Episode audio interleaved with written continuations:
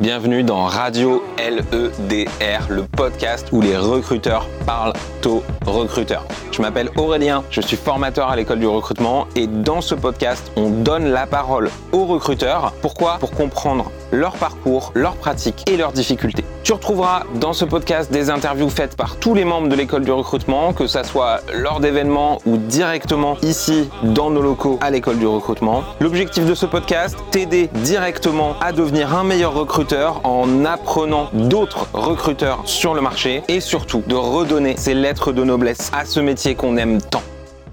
Salut à toi, bienvenue dans ce nouvel épisode de Radio LEDR. Pour cet épisode, Nicolas a interviewé Sébastien Savard, le fondateur de Sourcing, un cabinet canadien euh, dédié au, sourcing. Ils ont eu une discussion extrêmement intéressante euh, qui a couvert à la fois euh, les débuts de Sébastien dans le sourcing au Cirque du Soleil il y a 10 ans, également comment il a eu l'idée de créer Sourcing, son cabinet, et tout, tout, tout le fonctionnement de sourcing aujourd'hui. On va parler intégration, on va parler de leur fonctionnement, de leur méthodologie, également de ce qu'ils recherchent chez un sourceur quand ils recrutent et de l'importance de la relation que ces sourceurs créent avec ses clients, avec les hiring managers. Un podcast hyper dense qui va vraiment dans le détail de la machine que Sébastien a créée avec Sourcing. Je te souhaite une très bonne écoute et je te donne rendez-vous à la fin de l'épisode. Bienvenue à tout le monde. Je suis euh, avec euh, Sébastien euh, Savard de Sourcing. Euh, on, est, on est actuellement au SOSU 2019. Je sais pas à quel moment vous allez voir l'interview, mais on est au SOSU entre, entre deux portes, entre deux bières, euh, en train de discuter. En deux, trois bières, ouais, c'est ça. euh, avant qu'on parle de, des sujets sur lesquels j'aimerais discuter, euh, raconte un peu aux gens euh, ce que tu fais pour ceux qui auraient jamais entendu parler de sourcing très rapidement. Ok, excellent. ben, à la base, je suis un sourcer. C'est comme ça que je me définis. J'ai commencé. Depuis le début? Ouais, depuis. Moi, j'ai mis du temps avant de comprendre la différence entre les deux. Ouais, ben ben, en fait, non, comme recruteur, en fait. Euh, pour être honnête, j'ai démarré comme recruteur à la fin de l'université. Euh, euh, je trouvais super intéressant le recrutement, puis c'était un point que j'avais pas touché à l'école. et c'était, on parlait à l'époque en 2009. L'avènement de LinkedIn rapidement est arrivé dans mon travail de recruteur. On me parlait de LinkedIn à l'époque. Puis euh, je me dis ah c'est cool, c'est intéressant, c'est comme un Facebook professionnel. Mhm. Puis j'ai commencé à, faire des recherches, à regarder un peu tout ce qui se passait sur le web euh, parce que j'avais un intérêt personnel là-dessus. Et euh, j'ai assisté à une conférence à ce moment-là du Cirque du Soleil sur leur équipe de sourcing. Okay. parlait de comment ils organisaient leur pipeline, puis l'avènement de, des réseaux sociaux dans leur vie de sourcer, puis comment ils allaient chercher les meilleurs talents à travers le monde.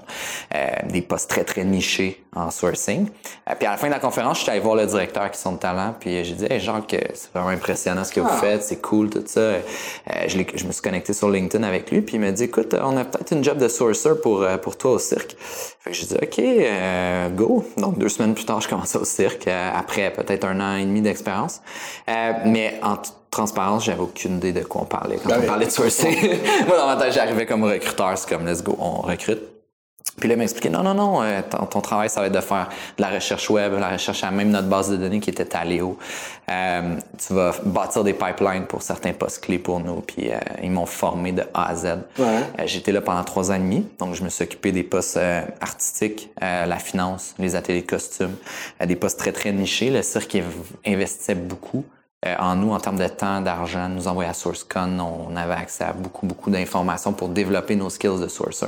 Je te parle de ça, c'était en 2010. donc, il y avait déjà SourceCon à cette époque? Ouais. Euh, donc, euh, et mes, mes, en fait, mes collègues en, dans l'équipe de sourcing, ben, euh, ensemble, on était des passionnés. Fait que déjà, c'était notre quotidien, mais sans le savoir, on était très, très avancé par rapport à ce qu'on voyait sur le marché. Donc euh, là, j'ai commencé à être approché par l'Ordre des conseillers en ressources humaines euh, au Québec. Là, c'est euh, un ordre professionnel pour faire des formations, présentations, conférences. des compagnies m'ont approché pour que j'aille former leur équipe en sourcing et autres. Et là, j'ai réalisé... Comment, comment tu connaissais?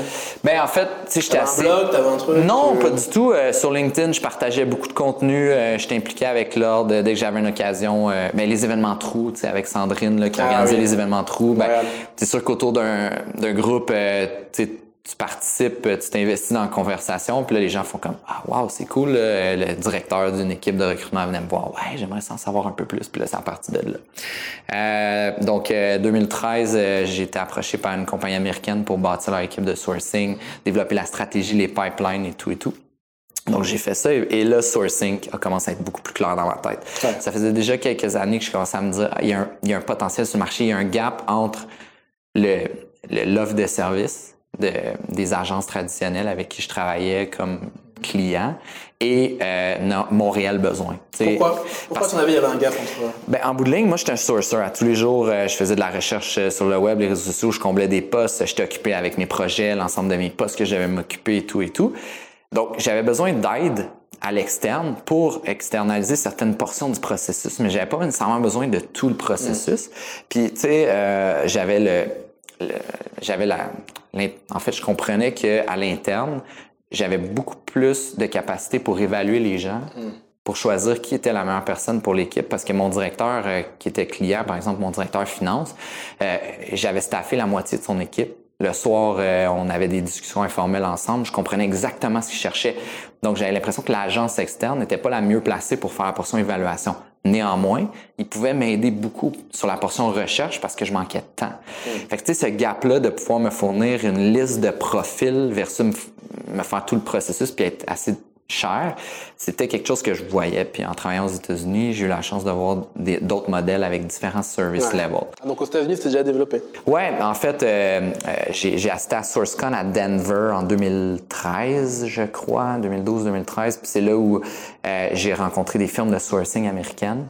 Euh, puis là, j'ai pu avoir un petit peu euh, une idée de leur offre de service, comment ils fonctionnaient.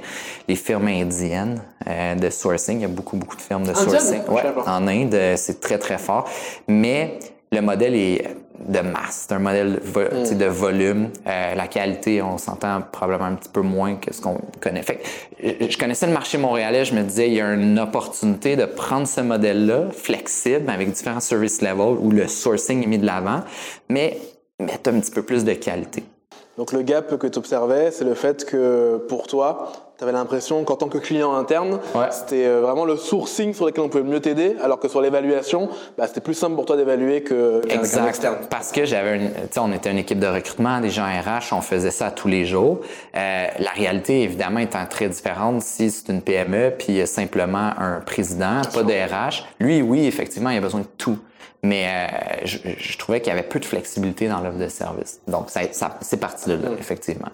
Euh, et là, ben ensuite, c'est l'histoire, le sourcing, rencontre de Pierre Leroux. On a commencé à travailler ensemble sur un offre de service et euh, l'idée de sourcing qui ben, un jour, j'ai tout lâché, go, on le fait, laptop, sous-sol, on démarre sans client, pas vraiment une idée concrète. mais... Comme tout le monde. Ouais.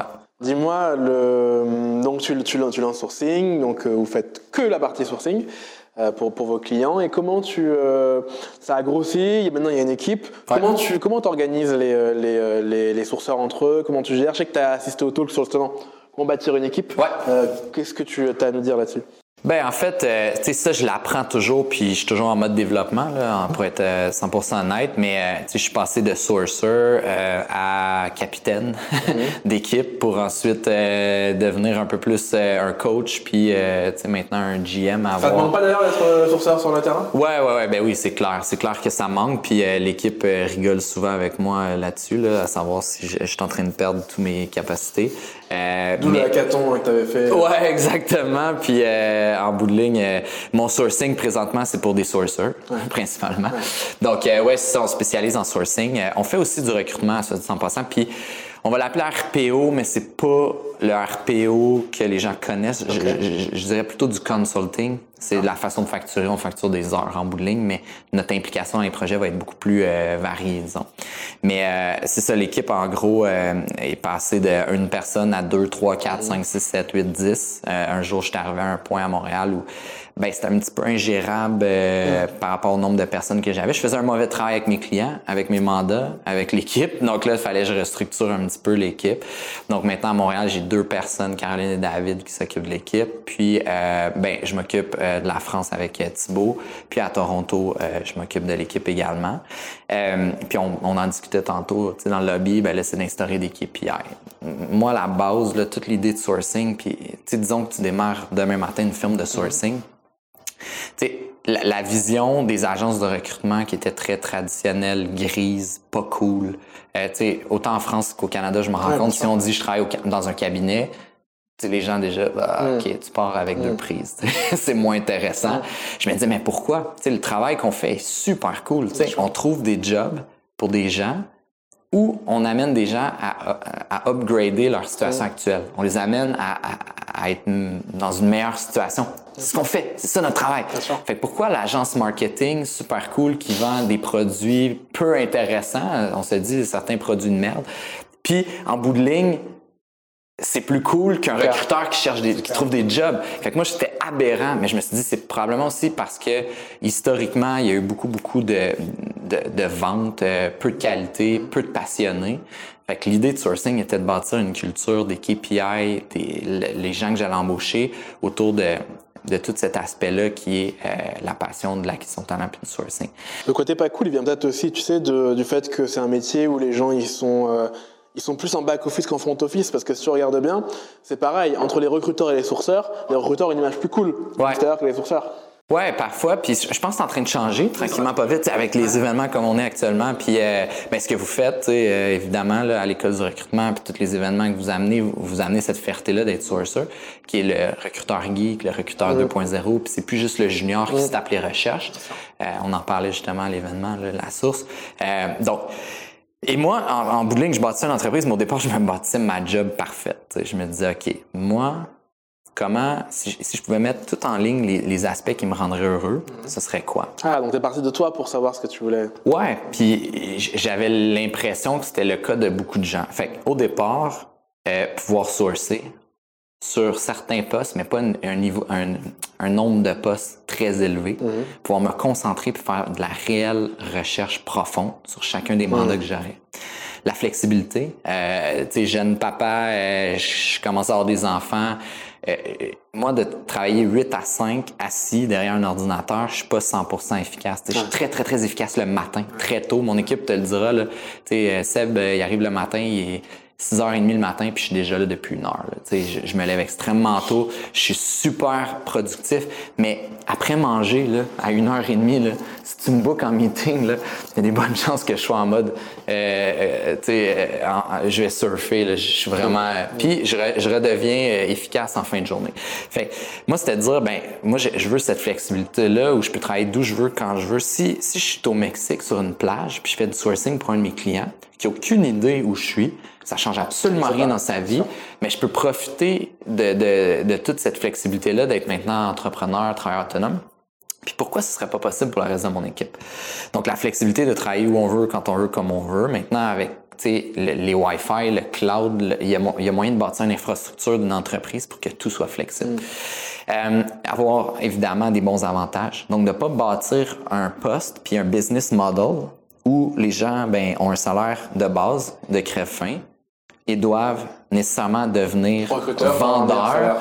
pour avoir plus de salaire, doivent vendre et combler des postes pour faire un bon salaire. Moi, je prenais le risque sur mes épaules d'offrir à la base des bonnes conditions pour qu'ensuite, les gens puissent se concentrer sur la qualité. Fait que tous ces critères-là, puis là, outre avoir un bureau cool, puis une table de baby-foot, puis le café, la bière, le, euh, on a le draft beer, puis bon, tout ce qui vient avec, mais ça, c'est, pour moi, c'est, juste un, un petit plus.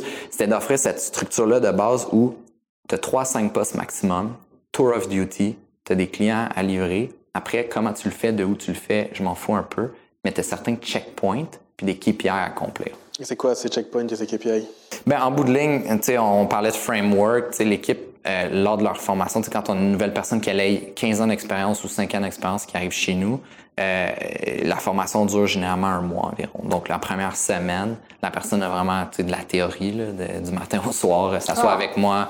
Les deux premières journées, c'est l'histoire de sourcing, le business model, comment ça a évolué, les différents niveaux de service. Ensuite, avec Caroline et David, on va voir tout le mapping sourcing, mapping recrutement, mapping RPO avec FX. La deuxième semaine, beaucoup de shadowing, donc vont observer en réel qu'est-ce que ça veut dire. Les semaines 3 et 4 vont être un petit peu plus dans l'exécution, mais en support à quelqu'un, pour que finalement, la semaine 4 et 5, ils commencent tranquillement à avoir un mandat. Puis le mandat qu'on leur octroie, le premier, c'est comme un, un safe bet. On essaie de trouver leur mandat. Facile, en lien avec ce qu'ils connaissent. On les met dans le meilleur environnement pour qu'ils aient du succès, supporté par quelqu'un d'un peu plus senior. Puis euh, la transition se fait, puis sans s'en rendre compte, six mois plus tard, ils, ont leur mandat, puis ça roule. Ah, du coup, il y a un vrai onboarding pour décoller. Ouais, on n'a pas le choix. Euh, euh, notre modèle est tellement différent qu'il y a même des gens qui ont 15 ans d'expérience, qui ont été directeurs, qui sont dans une grandes entreprises, qui ont été sourcers, qui ont travaillé en agence, en entreprise, arrivent chez nous, puis le même commentaire. C'est comme wow, OK, c'est vraiment différent. Tout le monde, avant d'arriver chez nous, dit Ah, tu sais, trois postes. Travailler sur trois postes ou trois mandats en même temps. C'est une joke, ça va être facile. Thibaut à côté de moi. C'est parce que quelques semaines plus tard, quand il commence à réellement avoir trois postes, tantôt on dînait avec Sabrina, puis elle me disait Je sais pas comment les gens font pour faire quatre postes en même temps. Hmm. C'est incroyable, mais c'est parce qu'on passe tellement de temps sur chacun des postes. Bon. Fait que tout ce modèle-là a été bâti vraiment pour que euh, les gens puissent faire la qualité, puis dans le meilleur environnement où ils peuvent avoir du succès. Et dans les KPI, c'est quoi concrètement? Concrètement, en bout de ligne, euh, on regarde le response rate de chaque personne. On a euh, la satisfaction client. Donc, à chaque fin de mandat, il y a un survey qui est envoyé. On est capable d'avoir la satisfaction client. Euh, je cacherai pas que... Donc, chaque client reçoit un questionnaire de satisfaction qu'il doit remplir. À la fin de chaque mandat, même si ça fait 10 mandats qu'on fait ensemble chaque dans fois, les... Je suis là. Il y a un... Oui, parce que il peut avoir des commentaires super intéressants. Puis je regardais la conférence euh, euh ce matin de France. Là, oui, qui... Ouais, exactement. Puis il mettait les différentes questions, how to listen. Mm. Puis il y a des questions là-dedans qu'on retrouve dans notre Monkey. Il y en a d'autres que j'ai vues intéressantes qu'on va peut-être ajouter. Mais euh, sais, en bout de ligne, de savoir est-ce que la, la, qualité des candidats était bonne pour vous, la quantité de candidats reçus était bonne, la qualité des suivis, la compréhension du mandat par le recruteur. Est-ce que vous référiez à faire avec sourcing? Est-ce que vous référiez sourcing à certains de vos contacts et collègues? Avez-vous des commentaires? Comment on peut s'améliorer? Ces éléments-là nous permettent de, de tracker du data qui font en sorte que si on voit des grands courants, euh, bon, chez certains clients ou chez certaines personnes ou dans certaines industries, mais on peut ajuster nos choses. C'est carrément comme ça qu'on a fait améliorer notre offre de service. Fait qu'au niveau quantitatif, c'est beaucoup autour du response rate. Le nombre de personnes approchées, combien de personnes dans le vert, combien de personnes dans le jaune, combien de personnes dans le rouge. Ensuite, Et qui décide vert, jaune, rouge? Ben, en fait, c'est le sourcer pour chacun des mandats. Mm-hmm. disons qu'on approche, à dit simple, là, on approche 100 personnes mm-hmm. pour un poste en TI dans une région X on sait déjà à l'avance par rapport à notre historique, mais combien de gens, ben, ça, ça, devrait être quoi le, le vrai response rate? Combien de gens devraient être environ dans le vert, dans le jaune, dans le rouge, selon le employer branding aussi du client. on s'entend, on, recrute pour Microsoft ou Facebook versus une petite boîte que personne connaît. On s'attend à un acceptance rate un peu plus bas. Fait que toutes ces KPI-là nous permettent de croire, OK, est-ce que le mandat va bien ou non? Puis si ça va pas bien, c'est pas nécessairement de la faute du sourcer, mais c'est de voir, OK, en groupe, comment on peut améliorer les messages, les suivis, etc., etc ces checkpoints-là sont faits à chaque semaine. Donc tous les vendredis, tu regardes où on en est euh, Les mardis. Mais oui, exactement. Mardi matin, 10h, Paris, Montréal, Toronto, Québec, tout le monde est ensemble. On fait la revue des mandats. Euh, ensuite, euh, bon, les suivis sont faits chaque vendredi. Fait que ça, c'est un autre KPI. nous, on a un checkpoint à chaque vendredi avec chacun des clients pour savoir exactement où on en est où, tout ça. Fait que tous ces éléments-là nous permettent... Le suivi des clients, c'est avec ou sans les clients?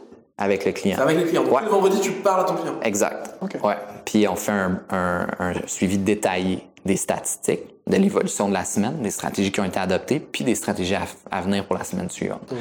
Fait que ces éléments-là, pour nous, nous permettent de suivre aussi chacun des mandats. Euh, la, la, réelle évaluation, quand on parle de KPI, c'est le response rate c'est euh, le taux de satisfaction client. Je cacherai pas non plus qu'il y a certains petits objectifs de développement d'affaires parce que c'est notre survie. T'sais. Quand j'étais recruteur en entreprise, c'était pas un problème. T'sais. Les mandats tombent dessus puis t'as pas le choix de les prendre. Et qui va les chercher du coup chez vous parce qu'il n'y a pas de vendeur? Il n'y a pas de vendeur, non. Ça, ça, se fait beaucoup par bouche-oreille, référencement. Euh, notre équipe, il y a certaines personnes qui naturellement ont déjà ce truc. Ont déjà ce truc. Euh, je dirais qu'on on est encore je vais dire, très mauvais dans ça. Euh, oui, il y a des gens qui sont super bons chez nous, puis il y a certaines pratiques qu'on fait qui, selon moi, sont bonnes, mais on est des sourcers à la base. Fait que c'est, pour beaucoup de monde, c'est pas très naturel, mais ils se découvrent ce talent-là. Fait ça, c'est un des KPI que j'ai pas le choix de tracker. Puis après, euh, dans l'objectif 4 et 5, si on veut, qu'à chaque année on évalue, c'est des objectifs très personnels par rapport à l'équipe. Donc, euh, euh, ils ont des projets précis à accomplir au courant de l'année, puis c'est des objectifs SMART, donc mesurables, donc on est capable de tracker ça. Fait que, on s'en tient quand même à la base, le response rate, client satisfaction, biz dev, puis on a un aspect, un ou deux projets précis. Les projets, c'est eux qui les décident euh, C'est c'est fait, oui, avec l'équipe. C'est eux qui les décident en collaboration avec le gestionnaire. moi, de la façon que j'ai euh, j'ai bâti ça, c'est que je me suis dit, tu sais, moi, j'ai démarré sourcing, OK, puis j'embauche des gens intelligents qui ont un background, qui ont une expertise, mais je devrais profiter de cette expertise-là. Ils devraient prendre une partie de sourcing mm. puis l'amener à un autre niveau. Donc, puis c'est très, très, très varié dans l'équipe. Il y en a, c'est, bon, les, articles qu'ils vont écrire euh, au courant de l'année, un certain nombre d'articles à écrire, etc. Il y en a d'autres qui vont prendre des processus internes, fait que l'amélioration de certains outils qu'on a. Euh, donc, aller faire une étude pour voir, bon, euh, qu'est-ce qui est fait ailleurs dans le marché, c'est quoi les, les best practices. Euh, en fait, s'inspirer des best practices puis les intégrer carrément dans nos processus. Des outils de mesure, tu sais, je parlais tantôt, on discutait de l'outil euh, KPI, là, tu sais, FX travaille sur un outil de euh, business intelligence dont on, est en mesure de savoir en temps réel combien de postes on accomplit dans telle industrie, ça a été quoi le taux de réponse moyen, combien de gens ont été approchés, etc., etc. Fait ça, ça devient un outil à la limite de vente. On parlait de vente, c'est un outil de vente, mais aussi de gestion des attentes clients. Fait qu'avant même de commencer un mandat, si je rencontre un client, qui est, par exemple, dans l'industrie euh, alimentaire. Euh, il, m'embauche pour un poste de directeur TI en mode sélection plus, là, qui est un autre niveau de service. Mais je suis capable de lui dire, ben, on a fait jusqu'à maintenant 14 mandats similaires. Notre taux de réponse moyen est à 43% etc., etc. Est-ce que pour vous, c'est des statistiques qui font du sens? Si le client est comme non, non, non, je m'attendrais à avoir 80% de taux de réponse puis au moins 22 euh, profils euh, proposés en deux semaines, ben, je peux dire au client, écoutez, on n'est pas la bonne firme parce que clairement, c'est loin d'être dans nos statistiques. Puis, ben, maintenant qu'on n'est plus euh, client-fournisseur, je peux vous dire que c'est un peu irréaliste. Fait que, je vais vous laisser sourcer pour d'autres firmes, mais nous, à Stapsi, c'est sûr qu'on ne sera pas à ces niveaux-là. Oui, oui, oui, on refuse souvent les mandats. En bout de ligne, quand tu es en entreprise, puis je l'ai été pendant huit ans de temps, il y a un paquet de mandats qui t'arrivent dessus, tu n'as pas le choix de les prendre, tu n'as pas le choix de dealer avec, et même si les attentes sont irréalistes, ben tu prends le mandat, puis tu deals, puis après c'est de la gestion avec le, gestionnaire, mais on s'entend pour tous les gens qui écoutent, là, je qu'ils ont, ont des, des, images en tête, des gens en tête, c'est pas facile. La beauté de la chose en, agence, c'est que tu peux dire non. Tu as le droit de refuser un mandat. Il y a une façon de le faire, mais tu sais, si un client t'arrive puis est déjà dans un mode fournisseur-client, on sent moins la collaboration. C'est voici, je te donne ça, je te paye pour le faire, fais-le, puis que les attentes sont irréalistes, ben c'est correct de dire écoutez, je pense pas qu'on va réussir à combler vos attentes avant même de, vous, envoyer une facture ou que vous soyez déçu ou vous pensez que sourcing est pas bon. Ben, je, je préfère passer mon tour. Fait votre image de nous reste quand même neutre, puis je peux passer un autre appel. C'est sûr que c'est pas facile parce que c'est souvent des zones grises, tu sais. C'est pas, clair, euh, très, OK, oui, ça va être bon ou non, ce sera pas bon. Mais euh, et puis, tu sais, des fois, il faut laisser des dollars sur la table. tu t'imagines que pour ces mandats-là, moi, j'ai une idée concrète de combien euh, on pourrait aller chercher en revenu. Ben là, on doit dire, ah, non, on fait une croix là-dessus, on passe un autre appel. Mais oui, ça arrive.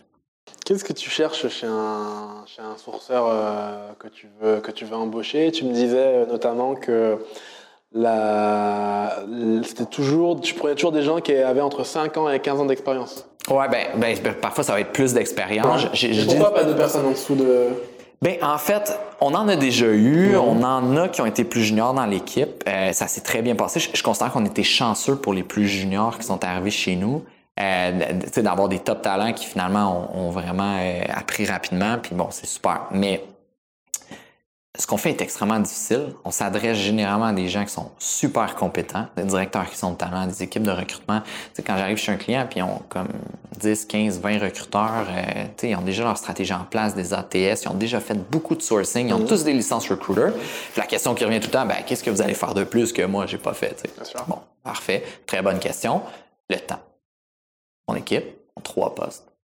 100% de leur temps et de leur énergie est mis sur le sourcing. Après, évidemment, on fait ça à tous les jours. Donc, c'est nos sourcing skills, les outils qu'on utilise, ce qu'on fait est basé sur les meilleures pratiques. Tu sais, j'étais à Sourcing Summit, on assiste à SourceCon, LinkedIn Time Connect. Notre but, c'est de se maintenir toujours à, niveau. Mais ça, c'est une des étapes. Cet aspect-là de gestion client est extrêmement difficile à trouver chez certains sourcers. Fait que ma vision du sourcer que je recherche a beaucoup évolué dans le temps. Tu m'aurais posé la question en démarrant sourcing. Je t'aurais répondu, Nicolas, cherche un top sourcer qui va à Sourcing Summit, qui connaît ces choses, qui est très technique, qui est capable de scraper le web, euh, euh, faire des volumes de fou, euh, qui connaît tous les outils techie et autres. Tu sais, notre définition là, du super sourcer, là, qui est très, très, très technique.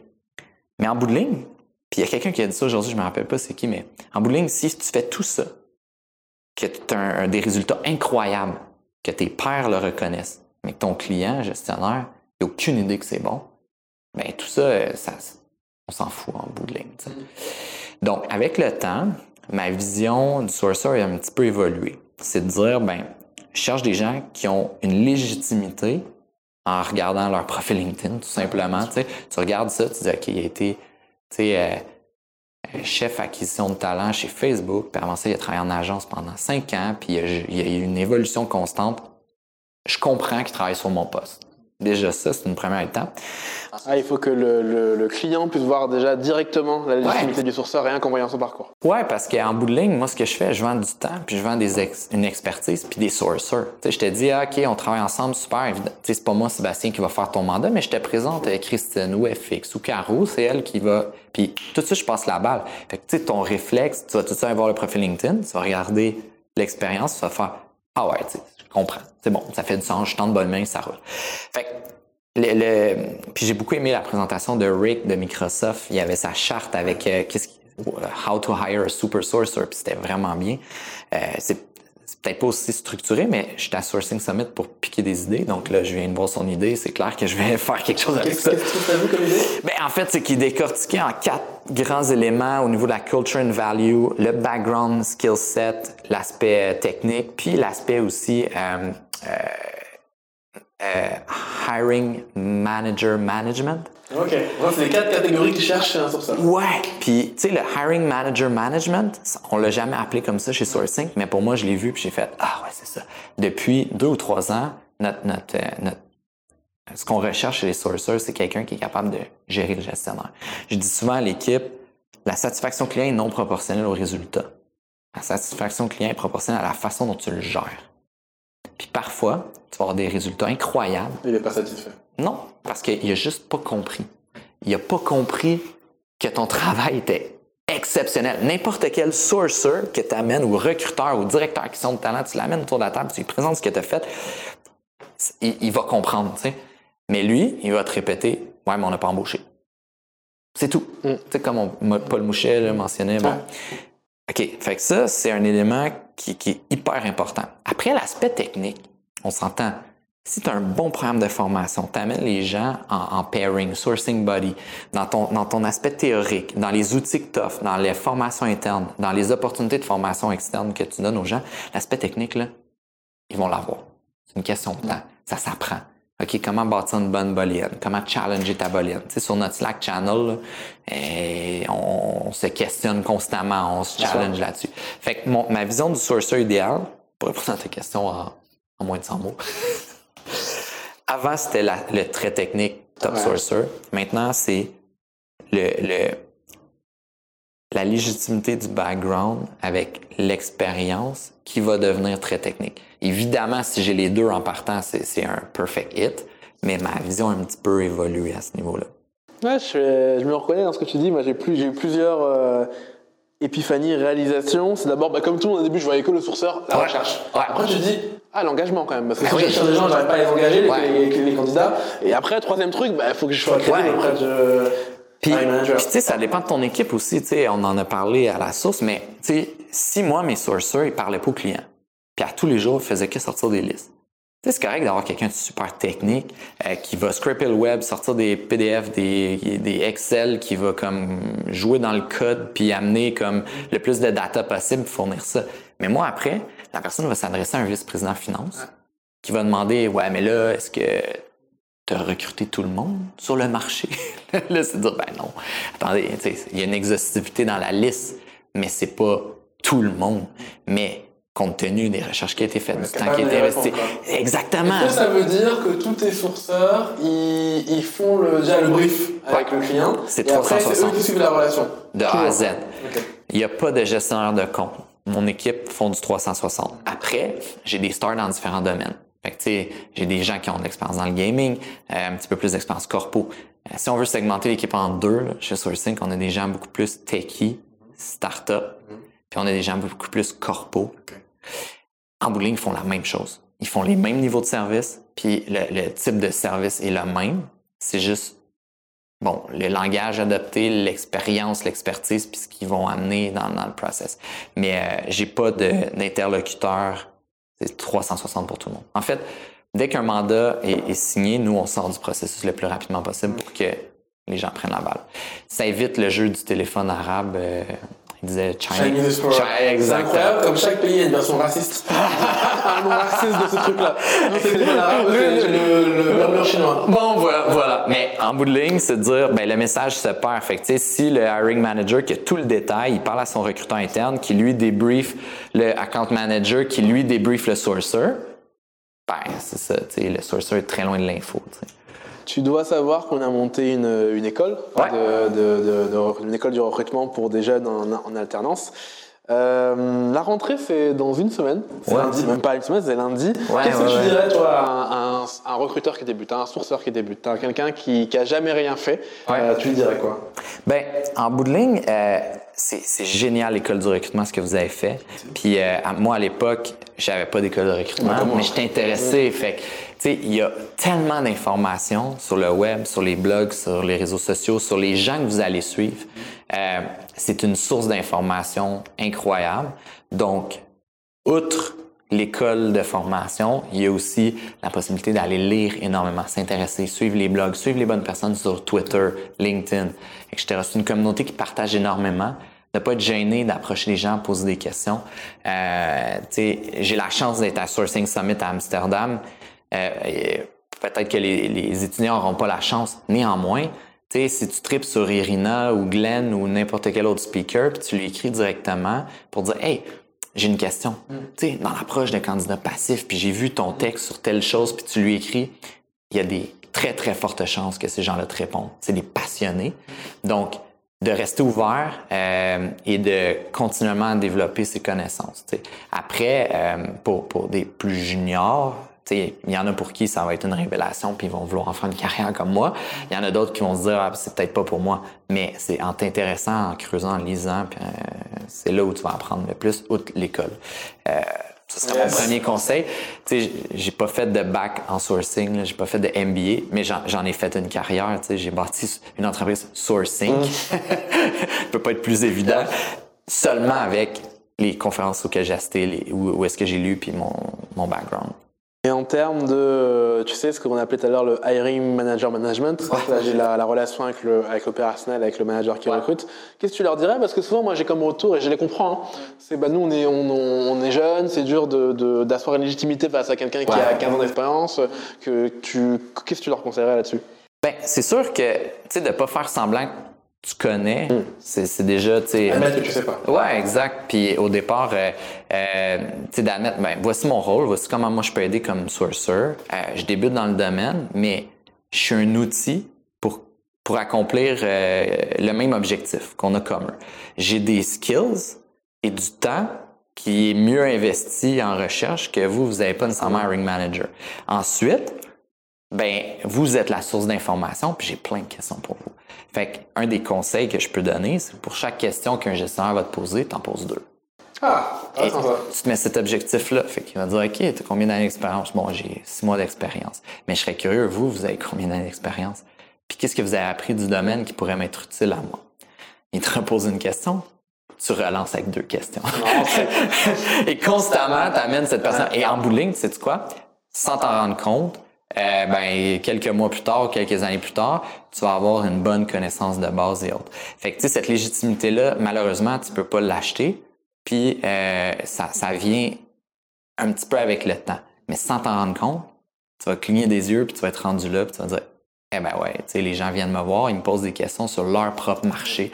Hey, tu sais, parle-moi un peu là, de comme qu'est-ce qui se passe dans la compétition et autres, parce que tu as gagné cette légitimité-là. La pratique que tu as instaurée d'avoir un suivi régulier et hebdomadaire, ça aide aussi. Tu vois, Exact.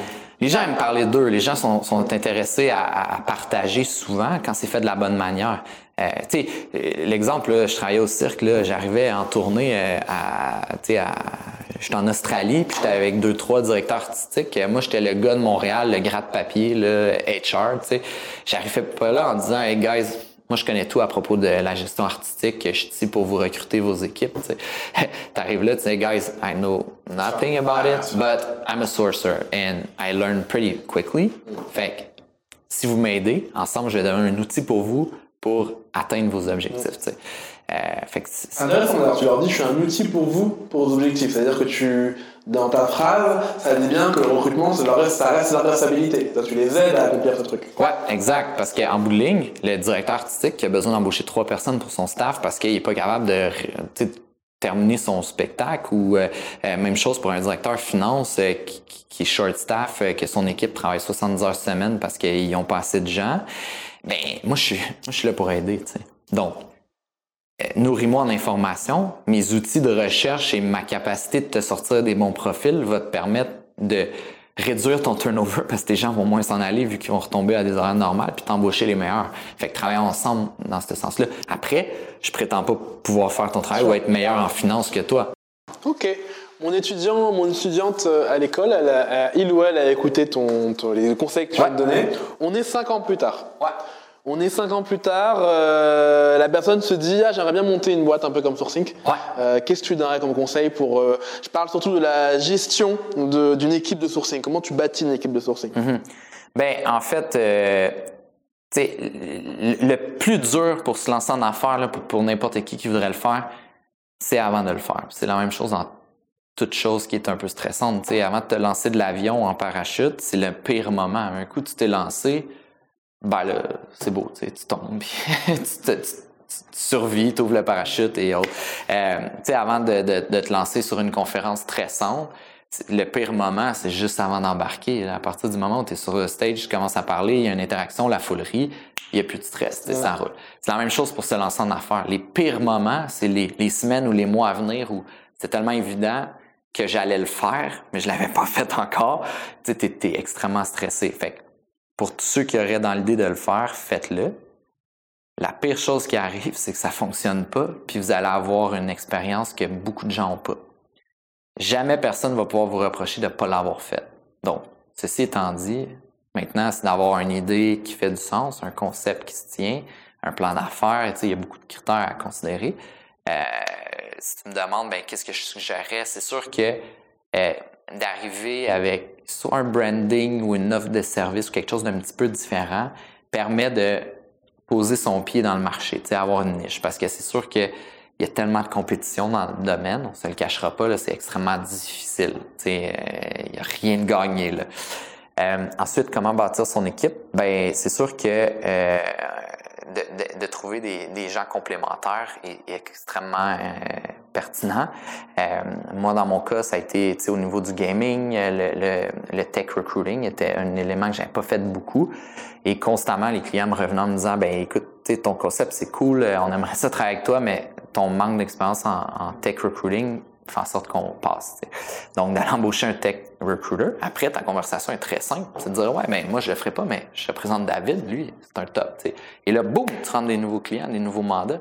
Puis là, à un moment donné, tu découvres un autre blind spot. OK, des postes un peu plus seniors, hein, des postes de VP, direction, je suis peut-être moins, je représente moins ça, mais je vais aller me chercher quelqu'un qui représente plus ça. Puis là, tu bâtis ton équipe en complément. Euh, sans trop t'en rendre compte, euh, 3, 4, 5 ans plus tard, ben, tu dis, c'est très dur de me prendre dans un coin.